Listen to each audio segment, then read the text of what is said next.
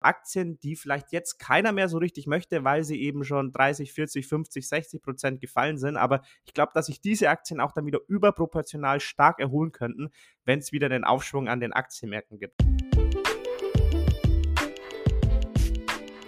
Herzlich willkommen zum Aktienkauf Podcast. In diesem Podcast erklären wir, wie du dir mit Aktien langfristig ein Vermögen aufbauen kannst und begleiten dich auf deinem Weg zur finanziellen Freiheit.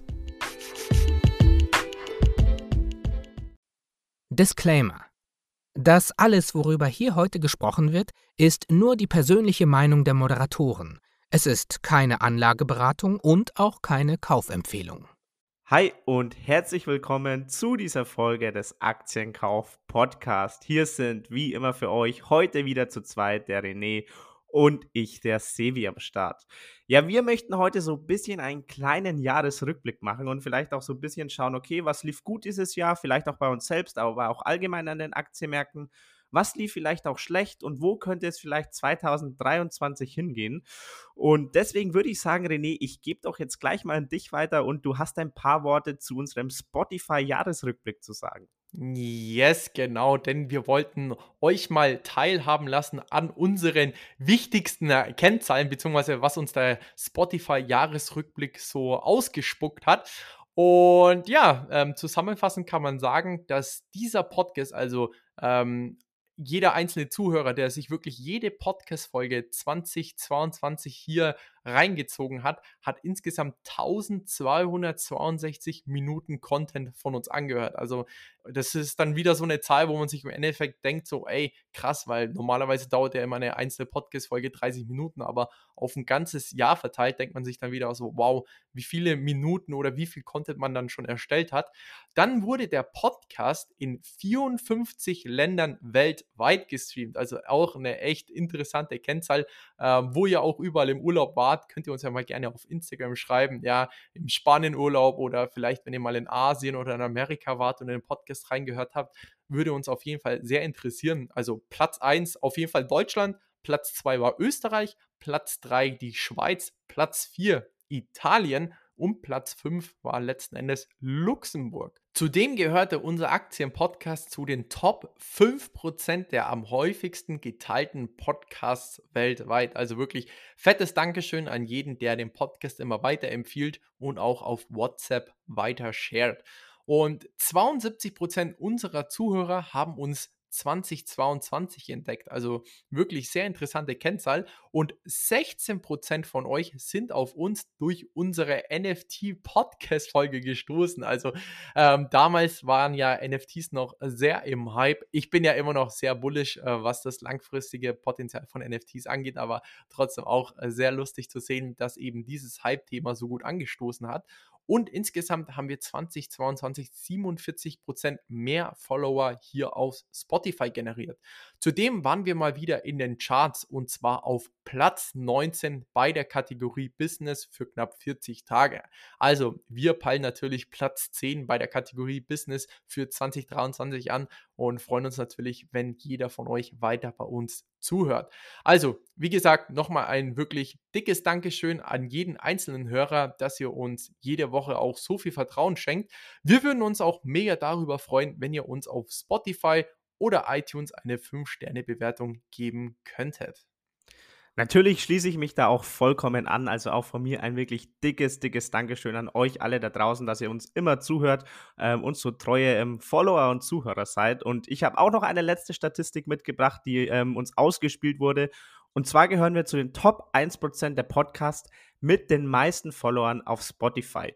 Und es folgen uns 30% aller unserer Hörer. Also 30% beziehungsweise jeder dritte unserer Hörer folgt auch unserem Podcast auf Spotify.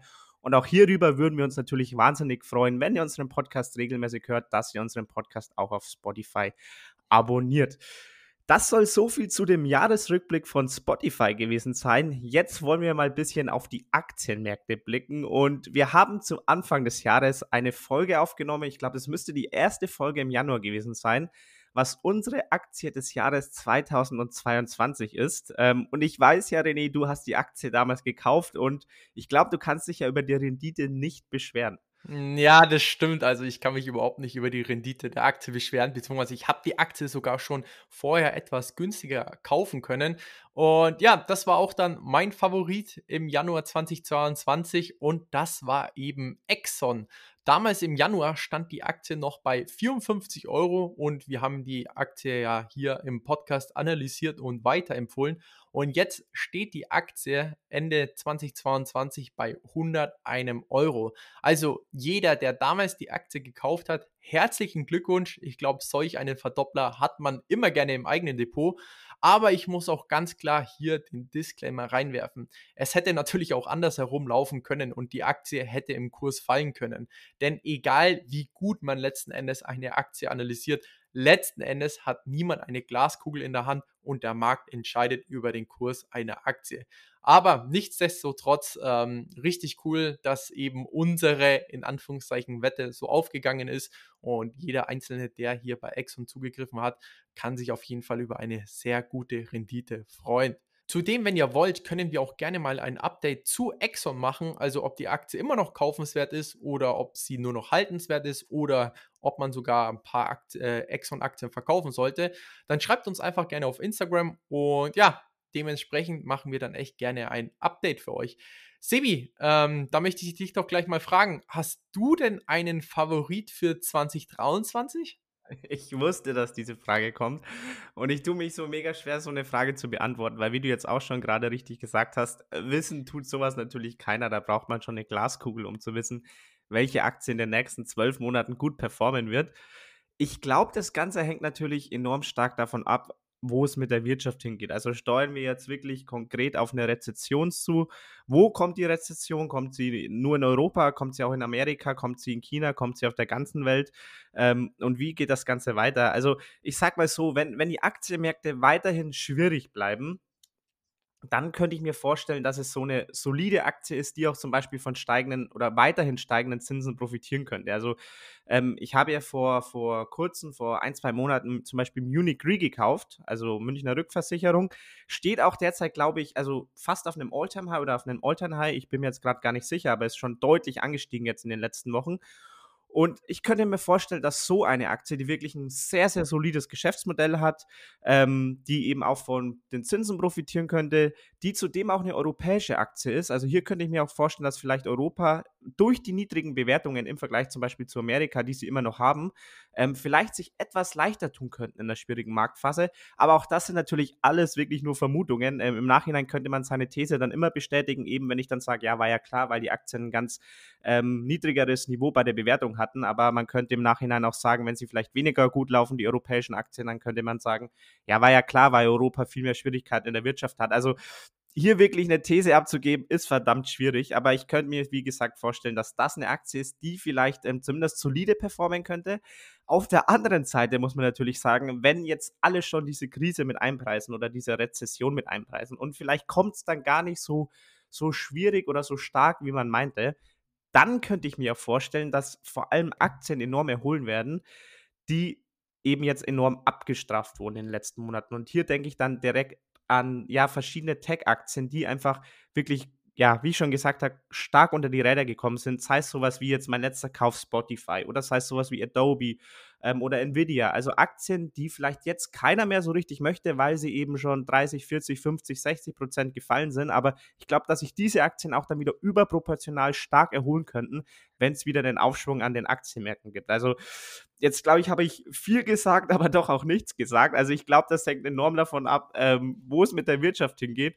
Und ich muss ehrlich sagen, ich traue mir da keine konkrete Prognose zu, welche konkrete Aktie es sein könnte. Hast du denn schon irgendwie einen Favoriten, René? Aber du würdest jetzt so ein bisschen sagen, also falls du einen leichten Favoriten hast, dann wäre es Munich Re. Ja, du willst mich jetzt drauf festnageln. Ähm, aber ja, okay, dann sage ich einfach, ich sage jetzt, ja, Versicherungsunternehmen Munich Re könnte ich mir vorstellen, dass die ganz gut performen könnten, auch im kommenden Jahr. Aber ja, lass mich mal so stehen. Aber ich möchte damit sagen, ist natürlich einfach nur mehr oder weniger geraten geschätzt. Also ich würde mich nicht drauf verlassen, auf meine Intuition. Ja, nee, das auf jeden Fall nicht. Wie gesagt, das alles ist hier natürlich keine Anlageberatung oder Kaufempfehlung. Ähm, Finde ich auf jeden Fall spannend. Ich meine, du kennst dich ja sehr gut mit Versicherungen aus. Du hast ja auch dort dein duales Studium gemacht. Und Munich Re steht ja sogar jetzt gerade auf einem All-Time-High, aber heißt natürlich jetzt nicht, dass, ähm, ja, dass es natürlich ein Ende der Aktie ist. Ich meine, damals, wie wir Exxon analysiert haben, ähm, war ja auch die Aktie äh, auch auf einem All-Time-High in einem Zeitraum von ein, zwei Jahren. Und deswegen, man weiß es letzten Endes nicht, aber bin dann auf jeden Fall gespannt, wenn wir dann Ende Dezember 2023 nochmal einen Rückblick machen, ob es dann letzten Endes Munich Re war oder mein Favorit. Ähm, wir haben meinen Favorit jetzt schon öfters hier im Podcast über die letzten Wochen oder Monate angesprochen. Sebi, hast du irgendwie eine Vermutung, welche Aktie es sein könnte? Boah, dein, jetzt müsste ich in den letzten Podcasts aufgepasst haben, was du gesagt hast. Ähm, dein Favorit? Ähm, Oder wen ich ziemlich oft angesprochen habe, welche Aktie? Oh Gott, ich habe gerade gar keine Ahnung. Welche? Es ist Adidas. Ah, Adidas. Adidas. Okay, okay, spannend, okay. Also ich glaube, also letzten Endes, klar, wir haben keine Glaskugel, aber ich denke, in die Adidas, in die Adidas-Aktie wurde jetzt schon sehr viel mit eingepreist und aufgrund des CEO-Wechsels, der eben dieses Jahr dann erfolgen wird, ähm, wird es dann strukturelle Veränderungen bei Adidas geben. Und auch das Debakel mit Kanye West ist letzten Endes vorbei. Von dem her, ähm, Adidas ist schon sehr viel Negatives mit eingepreist. Und meines Erachtens kann es jetzt einfach nur noch positiver werden. Ob es jetzt dann letzten Endes ähm, nächstes Jahr schon die Kurs-Rally erfolgt oder ob es die Jahre draußen, man weiß es nicht. Aber letzten Endes ähm, denke ich doch, dass Adidas 2023 ähm, ja so richtig nochmal durchstarten könnte. Ja, Sebi, das sind jetzt einzelne Aktien, die wir jetzt besprochen haben. Ich wollte dich noch mal fragen. 2022 war jetzt kein so einfaches Jahr für jeden Investor, beziehungsweise sehr viele Leute haben auch die Interesse am Investieren verloren. Ja, das sieht man auch allgemein am Traffic, also sei es auch bei anderen Finanzinfluencern. Und da wollte ich dich noch mal fragen, hey, ähm, Tech-Aktien sind jetzt sehr stark im Kurs gefallen.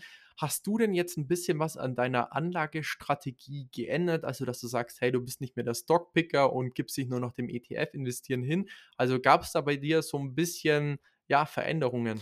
Das werde ich dir, beziehungsweise das werde ich euch natürlich sofort oder gleich verraten. Aber bevor ich das mache, gibt es eine ganz kurze Werbeunterbrechung für die Consorsbank. Und zwar, wenn du vielleicht jetzt auch ähm, motiviert bist, im Jahr 2023 so richtig durchzustarten und in Aktien zu investieren oder vielleicht ein neues Depot aufzumachen, neues Sparplandepot, neues ETF-Depot oder was auch immer, dann könnte die Consorsbank für dich eine wirklich tolle Adresse sein, denn dort, wenn du dir ein Depot eröffnest, bekommst du beispielsweise oder kannst du dort sechs Monate lang Aktien für 0 Euro Ordergebühren handeln. Außerdem, und das finde ich auch wirklich tolles Angebot, gibt es dort 70 nachhaltige ETFs für eben auch 0 Euro Ordergebühr. Also auch jemand, der sich vielleicht so ein bisschen nachhaltiger aufstellen möchte und zeitgemäß hier ähm, auch investieren möchte, das ist, finde ich, auch wirklich ein tolles Angebot. Und wenn du sagst, hier noch ein anderer Ausschnitt aus dem Angebot der Consorsbank, wenn du zum Beispiel Aktien-Sparpläne starten möchtest, die Consorsbank hat das größte Sparplanangebot Deutschlands mit über 5000 sparplanfähigen Aktien. Also wenn sich das für dich gut anhört und interessant anhört und du daran interessiert bist, kann ich dir nur empfehlen, google einfach mal nach Consorsbank Wertpapierdepot oder klicke auch einfach auf den Link in unserer Podcast-Beschreibung und dort gelangst du dann auch zur Consorsbank. Damit Werbung Ende und ich verrate jetzt ein bisschen was zu meiner Anlagestrategie oder ob sich da was geändert hat, war ja deine Frage, René. Und ich kann eigentlich sagen, für mich hat sich nichts wirklich großartig geändert. Vielleicht, was sich so ein bisschen in den letzten Monaten herauskristallisiert hat und wo ich auch wirklich ehrlich zugeben muss, vielleicht tat mir hier die Krise auch so als Anlegersicht ein bisschen gut. Ich glaube, ich bin wieder ein bisschen mehr so back to the roots ähm, gekommen durch diese Krise und sehe hier die Krise auch so ein bisschen als, ja, ich würde jetzt nicht sagen als Chance, aber schon als, also ich glaube, sie tat mir ganz gut, weil ich habe es hier schon öfter erwähnt im, äh, im Podcast, ich bin einfach jemand, ich lege mein Geld, würde ich sagen, sehr langweilig, sehr eher defensiv, solide an. Also das wären so Worte, die ich für meine Anlagestrategie wählen würde. Sprich, ich habe wirklich eher so Aktien, ich habe es schon oft erwähnt, die Procter Gamble, Berkshire Hathaway im Depot und eben auch viele ETFs. Ähm, und ich muss sagen, wenn ich das jetzt so Revue passieren lasse, ich glaube auch durch diesen ganzen Aufschwung, der auch nach der Corona-Krise ähm, passiert ist, da habe ich mich so ein bisschen auch vielleicht vom Hype mittreiben lassen und habe so ein bisschen, vielleicht bin so minimal von meiner normalen oder von der Anlagestrategie, die ich verfolgen möchte, so ein bisschen abgeweicht, weil ich mich einfach zu sehr vielleicht auch beeinflussen hab, äh, lassen habe, wenn ich da, oder wenn man da jemanden sieht, der vielleicht, ich würde jetzt einfach mal sagen, ein bisschen weniger Ahnung hat vom Investieren und du siehst, der kauft einfach hier Netflix, Tesla und äh, Shopify und hat auf einmal irgendwie auf zwei Monate 70% Rendite, ja, und du sitzt dann da mit einer Berkshire Hathaway und mit deinem MSCI World ETF und denkst dir, es kann ja nicht sein, dass der ähm, so, so wahnsinnige Renditen einfährt. Und dann habe ich mich da schon ein bisschen, ähm, ja, ich würde sagen, so ein bisschen beeinflussen lassen, habe vielleicht auch mehr in Wachstumsaktien investiert, als es eigentlich zu meiner persönlichen Strategie passt. Ähm, oder als ich es eigentlich in meinem Depot haben möchte. Und hier, glaube ich, wie gesagt, hat mir die Krise so ein bisschen gut getan, wieder mehr back to the roots zu kommen, ähm, mich wieder darauf zu fokussieren, okay, was möchte ich eigentlich als Anleger, was sind so meine Risikopräferenzen. Ich bin eher risikoavers, also ich möchte eigentlich eher eben diese soliden Aktien im Depot haben. Und deswegen ähm, hat sich nichts geändert an meiner Anlagestrategie, aber ich glaube, ich bin so ein bisschen wieder mehr zu den Wurzeln meiner Anlagestrategie zurückgekommen. Und deswegen, für mich persönlich, glaube ich, war das auch eine sehr, sehr gute und sehr wichtige Erkenntnis im Jahr 2022, was mir auch für mein ganzes Anlegerleben weiterhelfen wird. Von daher bin ich eigentlich sehr happy darüber. Wie sieht es denn bei dir aus, René? Hat sich bei dir was geändert? Hast du eine neue Strategie für dich entdeckt? Wie sieht es in deinem Depot aus? Ja, wie du ja weißt, da habe ich eine neue Anlagestrategie unter einem neuen Namen. Aber bevor wir jetzt auch auf das eingehen, äh, möchte ich auch nochmal ganz kurz auf ein spannendes Insight von dir eingehen, was ich wirklich wichtig finde, weil du ja angesprochen hast, hey, dich haben wirklich die Aktienrenditen von anderen während der Corona-Krise wirklich getriggert. Also die sich Tesla-Aktien gekauft haben oder Netflix-Aktien, obwohl sie einfach weniger Ahnung hatten. Und man steht dann letzten Endes mit seinen Value-Aktien da äh, und denkt sich so, ja, hey, wie, wie kann das letzten Endes sein? Aber das ist eben das Problem in Sachen Vergleichen, vor allem beim Investieren. Ja, dann kommt immer gleich die FOMO auf. Und deswegen auch der Tipp ähm, von mir an euch. Schaut euch wirklich genau an, ähm, welchen Finanzinfluencern ihr folgt. Es gibt sehr viele hochwertige, wie beispielsweise natürlich ein Helmut, also unter Waikiki auf Instagram findet ihr ihn, wo ihr wirklich sehr coolen Content findet und euch nicht immer sofort vergleicht, so ey, der hat die und die Aktie gekauft und hey, das schaut ja alles so rosig aus, weil letzten Endes ja, vielleicht treffen manche Investoren echt immer richtig gute Entscheidungen, aber letzten Endes die Entscheidungen, ähm, die eben nicht so gut ausgefallen sind, die werden nie dann auf Social Media veröffentlicht. Und deswegen sollte man da immer vorsichtig sein, weil selbst der FOMO sind wir beide ähm, als langfristige Investoren auch ausgeliefert. Und genau, deswegen immer schauen, wo der Fokus hingeht. Ja, äh, letzten Endes habe ich jetzt eine neue äh, Anlagestrategie ins Leben gerufen. Und zwar die Schnellschiff Dickschiff-Strategie. Ich muss euch ganz kurz, da muss ich ganz kurz einwerfen, Leute, ich sag's euch, der René geht mir seit Wochen auf den Sack, dass ihr unbedingt mal eine separate Podcast-Folge über seine neue Anlagestrategie machen möchte. Deswegen, René, ich bin jetzt wirklich gespannt, was du uns über deine neue Strategie zu erzählen hast.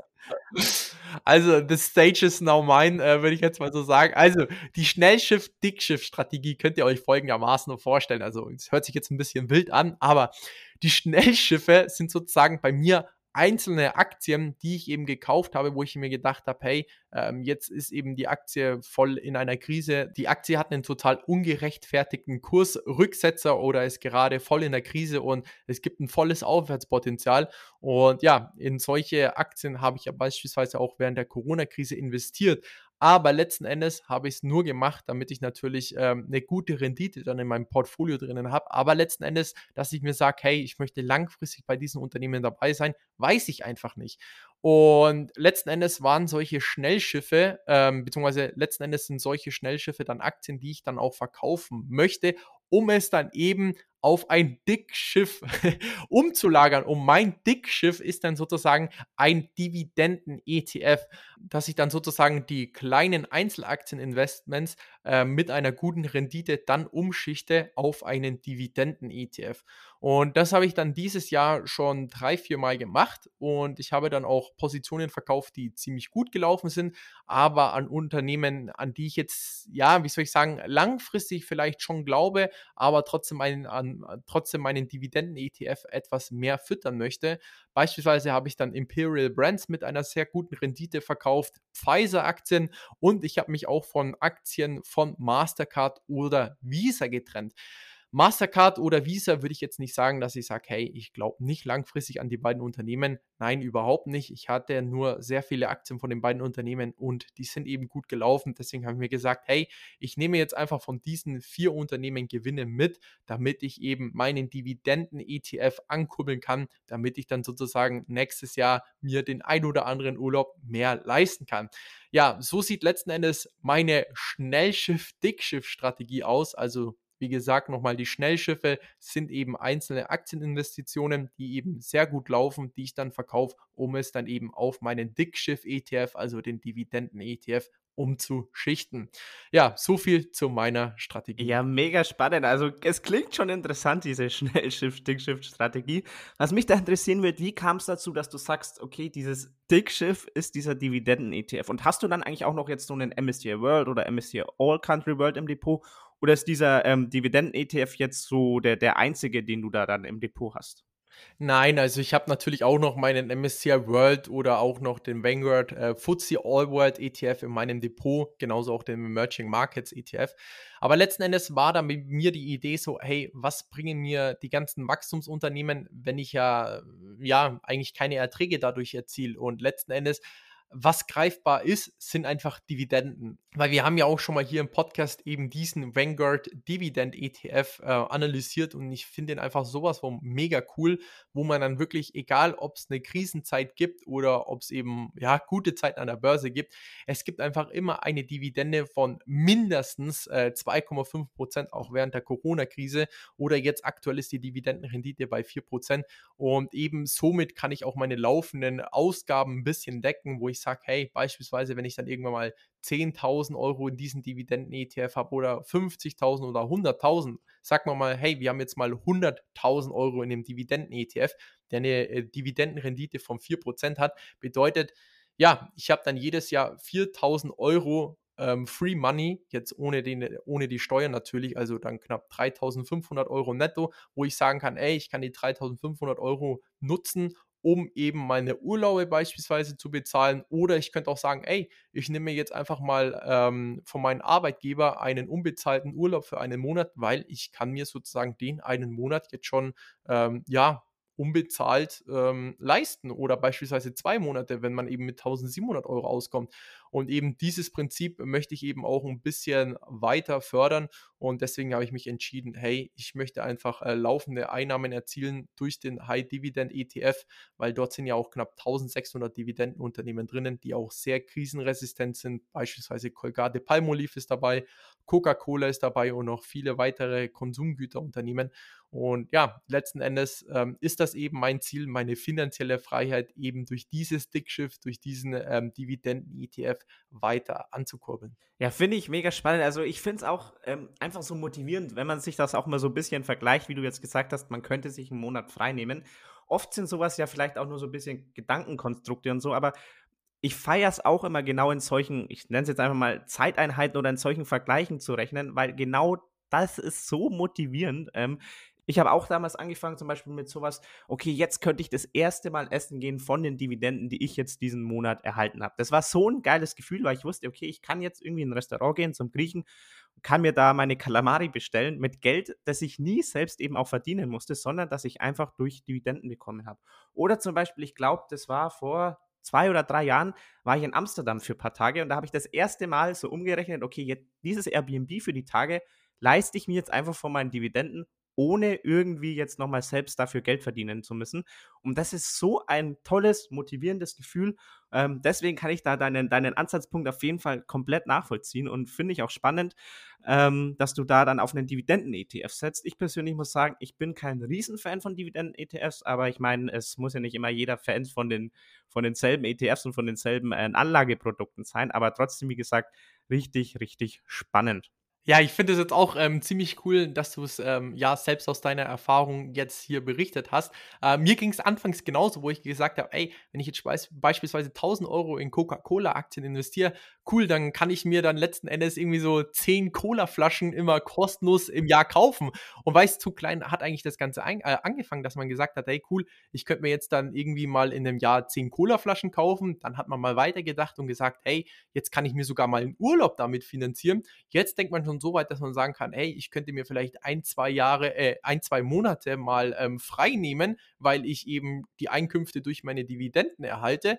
Und letzten Endes ist dann das ultimative Ziel, wenn man weiterdenkt, hey, ich bin komplett finanziell frei, ich muss nicht mehr arbeiten gehen, weil eben die Dividenden mein komplettes Jahr, meine, Ausla meine laufenden Kosten einfach decken können. Und ich glaube, viele von euch investieren natürlich auch, um eben diese finanzielle Freiheit erreichen zu können. Und es ist einfach möglich. Ja, man muss einfach erstmal klein anfangen, so wie wir es damals gemacht haben. Und jetzt Stück für Stück können wir uns natürlich auch schon den einen oder anderen Urlaub mit unseren Dividenden leisten. Jetzt werden es dann vielleicht auch mal ein, zwei Monate, ja, in den nächsten Jahren, wo wir sagen können, hey, können wir uns frei nehmen. Und dann eines Tages bin ich mir sicher, dass wir beide sagen können, hey, wir müssen wirklich gar nicht mehr arbeiten, weil wir einfach mit den Dividenden unsere ja, laufenden äh, Ausgaben decken können. Aber heißt natürlich nicht, dass wir dann aufhören, jetzt hier mit dem Podcast weiter Content für euch zu produzieren. Das auf jeden Fall nicht. Wir möchten euch auf jeden Fall weiterhin auf den Journey mitnehmen. Und ja, in diesem Sinne, Leute, ich hoffe, ähm, unsere Denkweisen ähm, und Ideen haben euch gefallen und wir konnten euch einen guten Input geben. Wie gesagt, wir würden uns sehr freuen, wenn ihr uns auf Spotify oder iTunes unterstützen könntet und uns eine 5-Sterne-Bewertung gibt. Und in diesem Sinne, Leute, ihr könnt uns immer gerne auf Instagram unter aktien.kauf schreiben und dann wünschen wir euch einen guten Start in die neue Woche und hören uns dann nächsten Sonntag wieder. Bis dahin, macht's gut. Ciao, ciao.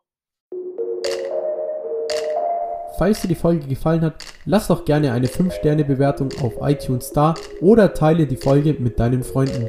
In diesem Sinne, habt einen guten Start in die Woche und wir hören uns nächsten Sonntag wieder.